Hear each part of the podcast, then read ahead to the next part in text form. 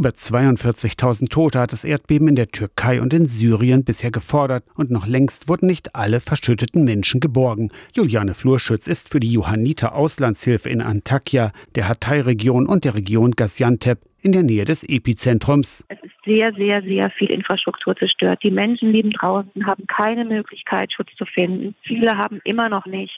Also das, was am dringendsten benötigt wird, ist immer noch das Thema Unterbringung. Die Menschen können auch nicht mehr zurück. Sie campen vor ihren Häusern, vor ihrem Eigentum und können die Häuser nicht betreten, weil sie einschutzgefährdet sind. Ursprünglich kommt Juliane Flurschütz aus Thüringen. Als Teil des Erkundungsteams ist sie gleich nach dem Erdbeben in die Türkei gereist. Aufgabe der Johanniter Auslandshilfe, herausfinden, was am dringendsten ist und schnell Maßnahmen einleiten. Zum Beispiel unterstützen wir gerade hier in Gaziantep und Umgebung Suppenküchen, die sie kurz nach dem Erdbeben aufgebaut haben. Zusammen mit Partnerorganisationen wurden so 15.000 Menschen täglich mit warmen Mahlzeiten versorgt. Die Hilfe soll noch auf andere Regionen ausgeweitet werden, vor allem nach Nordsyrien. Ein Nothilfeexperte und eine Expertin für Syrien haben es gerade endlich geschafft, die syrische Grenze zu übertreten. Wenige Hilfstransporte sind überhaupt bis jetzt ins Land gekommen. Es ist kaum Räumgerät vorhanden und die Menschen leben unter freiem Himmel. Es sind kaum Zelte da. Aus der Kirchenredaktion Torsten Kessler, Radio SAW.